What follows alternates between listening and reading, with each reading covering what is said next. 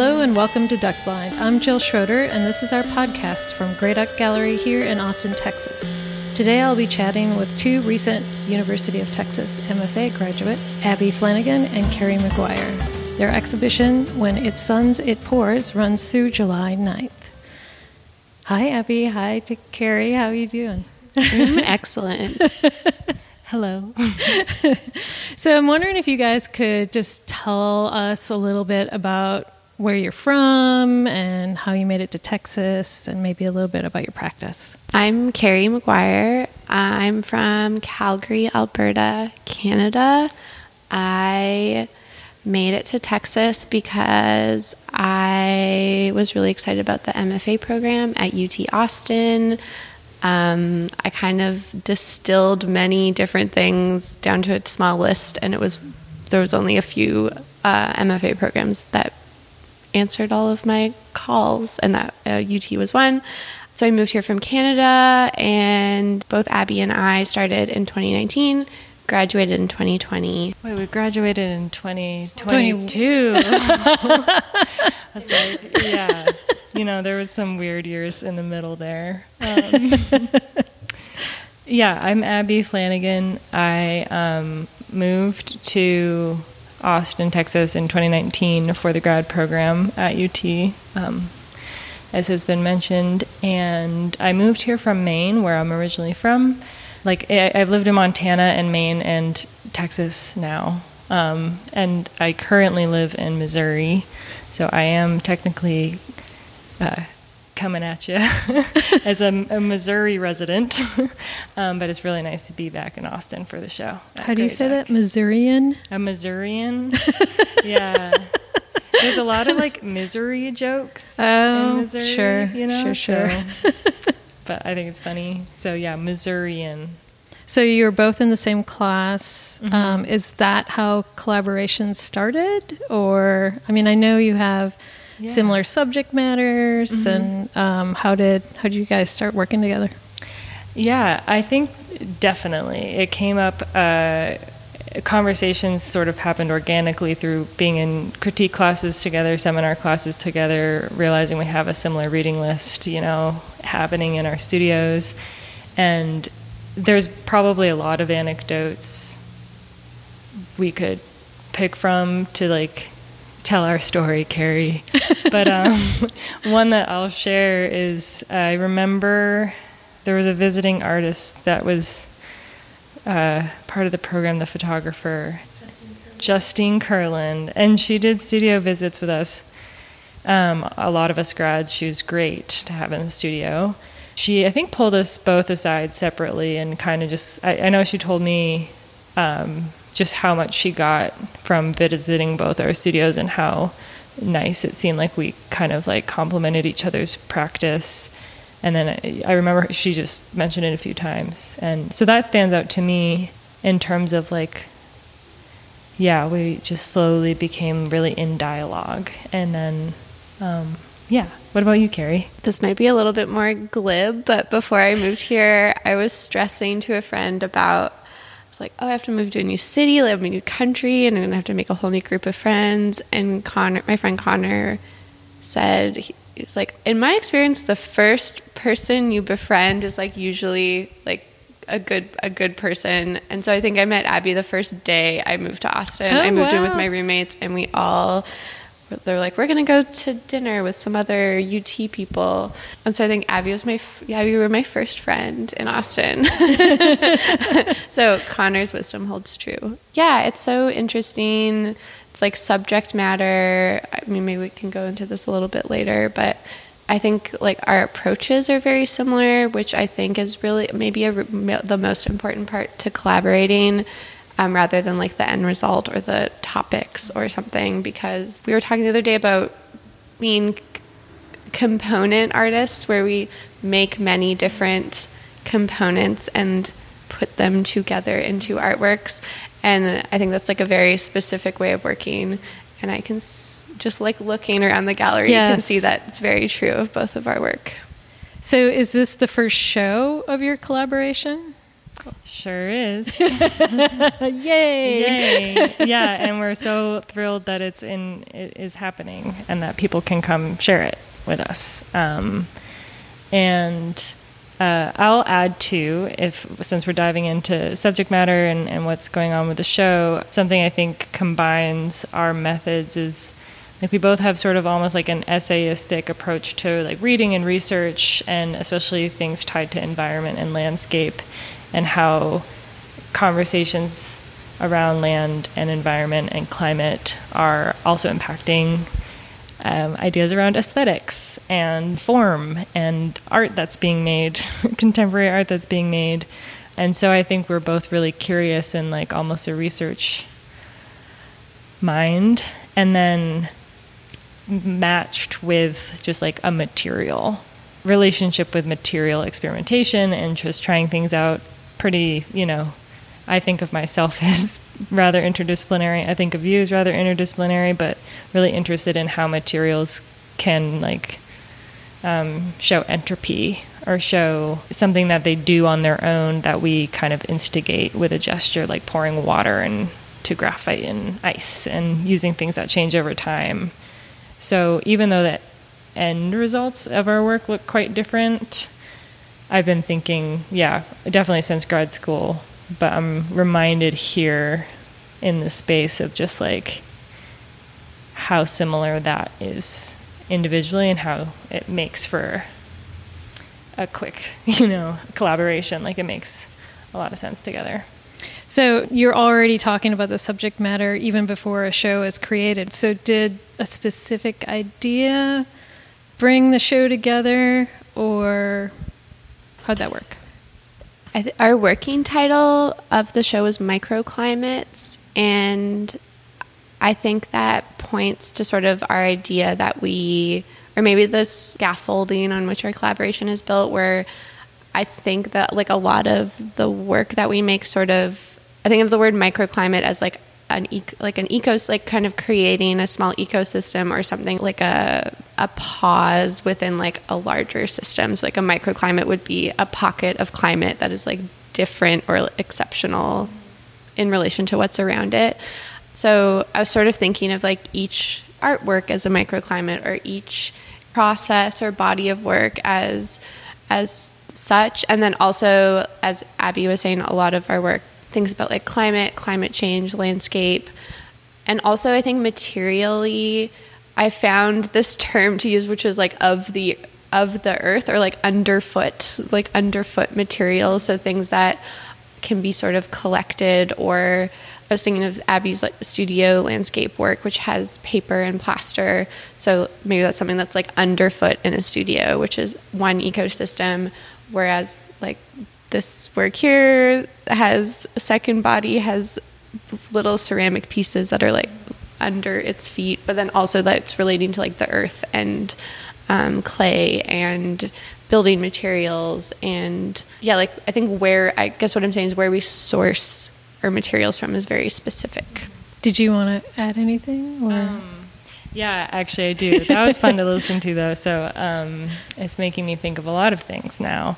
But what I wanted to add was um, the idea of smallness, like back to that word microclimates, like climate and micro were both really important. And it, I remember that there was something that came up around being tiny, like the tiny thing. And like, yes, granular material for sure is uh, present in this exhibition in many different ways. Um, but wanting to find a way of talking about landscape and things that are often represented in terms of largeness, like sublime or huge or, um, you know, the mountain or the ocean, like these giant things that are almost too big to imagine representing, and that we both were really interested in like trying to think of tininess as a way of getting at these things that are too large to imagine, like mm. the shell in the ocean or um, the raindrop versus like the whole storm system. And that became really not just important for the show, like in terms of material choices and marks, but also like mark making, but I think also conceptually it feels important mutually to us in that it's quiet, it's uh, commanding space differently.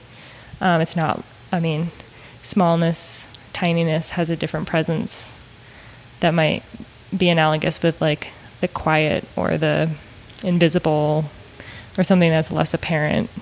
And I think we both gravitate towards that tone, almost as a critique, if I do say so myself. um, so, microclimate is an important term for the show. Do you all want to describe maybe the rubbing piece or, you know, how it came about, how you work together on it? Because it's a combination of different works. It's very large, it's spectacular in the space. Thank you. Um, so the rubbing, I will describe it. It is 10 ish yards long. It's on natural colored cotton muslin. And we brought it to the like Metz neighborhood park, which is near the gallery, and we laid the fabric on this one wall and then took rubbings using kind of like earth tone and red and ochre crayons on it. And it's an impression in many ways. It's a rubbing. It's not a complete exact replica of the wall. There's different like moments. It I was thinking we were making it of like Japanese landscape scrolls about how there's sort of this like narrative or like or time that goes through it so they represent space or like horizon and then also time on the same axis. So I was thinking about that when we were making this. It was very sweaty and hot and hard work and lots of like artist problem solving, which is my favorite kind of problem solving, which is like, how do we tape this fabric to this rock? What's the best adhesive for that? And then Abby was just in an exhibition, or has just installed an exhibition in Montana. Uh, maybe you can describe this part better. We were, so part of the work, I have these. Um, prints that I've made with graphite and ice on vellum, and we've installed them on top of the rubbing. And I mean, we can talk more about the work layering. Yeah, sure. Yeah, um, we have some of Kerry's work. Yeah, the flags that she was describing, kind of layered on top of the rubbing. It's just as a way to uh, really tie in the space. And I think the idea for me has started with this, something that transformed a wall. Like it's it's really just like an installation um, thread of how a wall can transform and be a backdrop for the work in the f- on it. so Kerry's prints is what um, we've layered on top of the soft wall, which is the rubbing that we made, which is wall sized. I'm saying wall a lot. Um, and then the grid that comes from the bricks um, in the rubbing plays off of the other grids in the space a lot, I think, and is sort of rhythmically very cohesive. Yeah, there's a lot of grids happening everywhere, um, but they're all sort of like with their different weights and different, yeah, just different kinds of grids, I guess. But the wall is the rubbing wall is one of them. Um, it's playful too. I think it was done. Oh yes. Since you know I got here a week ago, and as we were planning out installation, this was a way to be present in this neighborhood and walk down to the nearby park and be in a site that we thought felt like, you know, in proximity to Grey Duck. And I'm, I'm going to jump to the next collaborative piece if that's okay. Yeah, I was going to prompt you to do it anyway. Okay, cool, Jill. We're on the same page. But um, in addition to this neighborhood, and one, we went on a walk at one point to like anchor ourselves in the neighborhood, and we definitely wanted to do a rubbing as a way to be present here, but also the pecan tree. That what it is? Yes. Mm-hmm. In the courtyard of Grey Duck is really majestic. I think is what you said, Kerry, and it um, is beautiful and feels quite the being to behold. And so we have a video piece that um, Kerry programmed a sort of system of uh, the video recording the pecan tree and we're interested in how the pecan tree can kind of show the weather of what's happening that day. So if it's cloudy, you'll see that around the pecan tree. If it's sunny, you'll see that. If it's a beautiful sunset. Maybe you'll see some colors in between the branches and stuff. And um, with the idea being that it's sort of an anchor, but showing like the atmospheric change or the weather change around it and bringing whoever's looking at the video into some sort of thoughtful relationship to the weather or to even just think about the weather. And the video is shown one day off. so, and again, in the effort to sort of like think about weather more slowly or in a different time scale, we just changed that day. So it's not a forecast, but it's a past cast. there, there might be some squirrels on that there, tree. Also, there might be some squirrels, and hopefully some birds and other lovely things. How has the show or getting the show together changed?